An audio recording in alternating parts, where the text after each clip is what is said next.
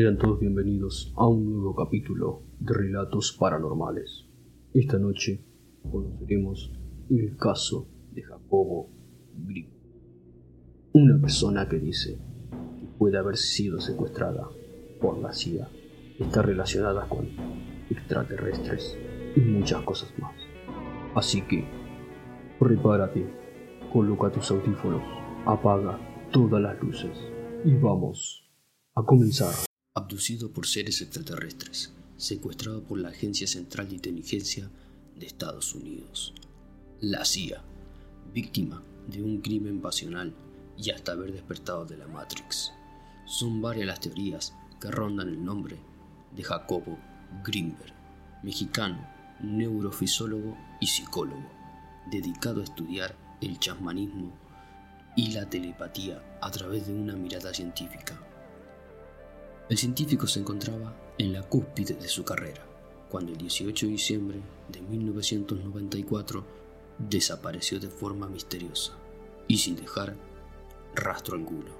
Nacido el doce de diciembre de mil novecientos cuarenta y seis, apostó su carrera y la credibilidad al desarrollo de su teoría sintérgica, que predominaba cambiar para siempre la forma en la que los seres vivos aprecian la realidad para desvelar una nueva concepción de cómo funciona el universo. Mostró interés en estudiar la mente a los doce años de edad, luego de que su madre muriera por un accidente cerebrovascular. Este episodio lo orilló a inscribirse en la Facultad de Psicología de la Universidad Nacional Autónoma de México, la UNAM. Posteriormente viajó a Nueva York, en donde estudió un doctorado en psicofisiología en el Brain Research Institute, en la búsqueda por intentar aplicar el método científico al chamanismo, lo que a vista de otros investigadores distaba mucho de la rigurosidad. Grinberg emprendió un recorrido por todo México, en donde finalmente se encontró con Bárbara Guerrero, Pachita, la curandera más famosa del país, que realizaba cirugías psíquicas con la ayuda del Tlaotani Mexica Cuauhtémoc. En su lista de clientes había desde celebridades hasta políticos influyentes, personas que eran muy importantes a nivel país. A su regreso fundó el Instituto para el Estudio de la Conciencia en la UNAM, y después del Laboratorio de Psicofisiología en la Universidad de Anauk.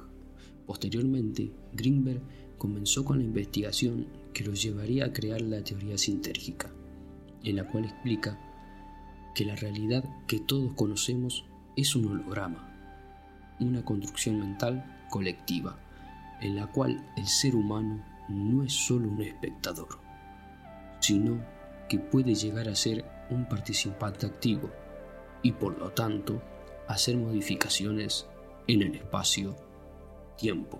El neurocientífico precisaba que si una persona tenía un campo neural de alta sinergia, entonces se podía modificar a voluntad el holograma y llegar a hacer cosas que probablemente no podrían ser explicadas con las leyes actualmente conocidas, tal como lo hacía Pachita, quien al entrar en un trance y comunicarse con los muertos, o Cuauhtémoc, podía realizar cirugías sin anestesia, usando un cuchillo de monte y regenerando órganos, con tan solo tomarlos en sus manos y visualizando otro totalmente sano e introducirlo de nueva cuenta. Esto es, Pachita sacaba el pulmón de un enfermo, ingentaba otro pulmón y listo. De alguna manera todo quedaba arreglado, como si no hubiera necesidad de una serie de procesos que normalmente uno supone que deben ocurrir para la interconexión de los órganos injertados. Y al preguntarle a Pachita qué pasaba, cómo es que hacía este proceso y todo, ella decía que esto simplemente ocurría así. Dijo Grinberg en una de sus últimas entrevistas que no podía creer todo lo que vivió con Pachita. Él la conoció y estuvo estudiándola casi dos años. Vio cosas que muy pocas personas podían creer. De hecho, él no lo podía. No, no lo aceptaba. Eran cosas casi imposibles, pero las vivió. Y al final pudo creer. Él estuvo hablando con Pachita y también con Cuauhtémoc, el cual este era el espíritu que poseía Pachita y que podía sanar a todo el que lo requería. Esto fue un impulso para Grinberg y su teoría sintérgica. Pero Grinberg no se quedó ahí y comenzó a estudiar la telepatía, la transmisión de información de una persona a otra sin utilizar ningún canal sensorial ni intersección física, así como la telequinesis, la habilidad psíquica que permite a una persona influir en un sistema físico sin interacción física. Fue así que a través de la meditación el investigador logró mostrar que dos cerebros expuestos a diferentes estímulos podrían arrojar resultados similares, algo a lo que Grinberg llamó potencial transferido. Ruth Cerezo, creadora de la psicoterapia neurosintérgica y la meditación neurosintérgica, confiesa en una entrevista que ella llegó completamente escéptica y con una visión materialista a ser parte del laboratorio de Grinberg en la UNAM. Sin embargo, fue hasta que participó como sujeto experimental en el tema potencial que realmente terminó de creer en todo lo que se investigaba. Lo que cuenta ella es algo completamente increíble. Imagínate que estamos tú y yo y nos dicen, vamos a hacer un potencial transferido. Entonces nos dejan de interactuar para generar un sistema. Nos ponen en dos cámaras de Faraday y a ti te mandan flashes. Tú estás con los ojos abiertos y estás viendo todos esos flashes y se van a generar un cambio en tus células registrado por un electroencefalograma. Yo que estoy en la otra cámara, completamente oscuras y encima en silencio, esperaríamos que no pasara nada. Pero lo que encontramos es que en mi cerebro también existió potencial. No tan grande, pero exactamente en el mismo punto y en el mismo tiempo. Con ello, Grinberg buscaba reafirmar que la gente percibe y recibe información a partir de la estructura del espacio, pero es justo cuando se empieza a ver casos como el de Pachita, en donde ella genera una imagen de una estructura que tiene y la hace visible a los demás, tanto que provoca un cambio en esa realidad. En el momento de su desaparición, Jacobo Grinberg se disponía a hacer un experimento para demostrar la telepatía entre una persona de México y otra que se encontraba en la India, yendo incluso en contra de la teoría de la relatividad de Albert Einstein, que estableció que nada podía ser más rápido que la velocidad de la luz. Despertando ese campo neuronal en todo el mundo, el investigador señala que entonces era posible dominar el holograma, entender el funcionamiento y despertar para alcanzar la verdadera realidad. Más o menos, como para que ustedes entiendan, es como en la película Matrix. A raíz de sus líneas de investigación, la incógnita que despertó la repentina desaparición de Grinberg a cuatro días de su cumpleaños número cuarenta y ocho fue aún mayor, y esto se acrecentó cuando el caso se fueron sumando muchas más irregularidades. De acuerdo con el documental La desaparición de Jacobo Grinberg, realizado por History Latinoamérica, la investigación para dar con el paradero de él, también del hermano del actor Ari Telch, comenzó tarde debido a que su última esposa, Teresa Mendoza, no dio aviso inmediato a las autoridades sobre la desaparición del científico, argumentando que era normal que de pronto se fuera de viaje sin avisar y por varios días. Para Ruth Cerezo, la desaparición de su mentor fue inesperada. Cuando él desaparece, damos aviso a la facultad y los de la facultad le dan aviso a sus familiares. Esto es en mil novecientos noventa y cinco, justamente en enero, este ya por estas fechas. Y dicen, no pues, debe andar de viaje. Eso expresaba Teresa Mendoza. No, pues no creo, porque él era muy responsable con su grupo de investigación, pero extremadamente responsable. Y adoraba lo que hacía, dijo Ruth. Y agregó que poco a poco tuvieron que ir cerrando todos los proyectos de investigación que tenían en los laboratorios ante el paso del tiempo y señalamientos en contra de su equipo. Fue hasta mayo que finalmente las autoridades mexicanas comenzaron a investigar el caso, que quedó en manos del comandante Clemente Padilla, quien nunca había dejado ningún caso sin resolver. En el documental El secreto del doctor Grinberg, el cineasta español Ida Cuellar se narra que Stusha Grinberg, hija del científico y dedicada a la música, aprovechó su participación en un programa llamado Cielo y Tierra, en el que difundió la imagen de su padre desaparecido. En consecuencia, la familia y las autoridades recibieron numerosas llamadas, hasta que finalmente una inquietó al oficial a cargo del caso. Según contó el propio Padilla a Cuellar, un trabajador de una gasolinera reveló que él había visto a Grinberg por última vez en Boulder, Colorado, en el momento en que dos agentes estadounidenses identificados como Rick Howard y Mariana Velasco descendieron de una avioneta tipo Cessna y se llevaron al científico y a su esposa a bordo de dos automóviles blancos.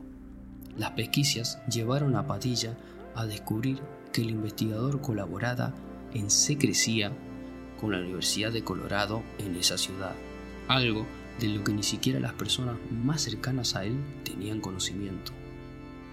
Padilla señala que al rastreo de los vuelos realizados por Grinberg por Estados Unidos fue cuando comenzó a encontrar trabas por parte de la autoridad de este país, por lo que por sus propios medios logró entender y obtener tres hojas de registros de vuelos que reflejaban que Grinberg y su esposa habían entrado y salido en diversas ocasiones de Estados Unidos, pero jamás llegaban directo a Colorado, sino que usaban vías alternas.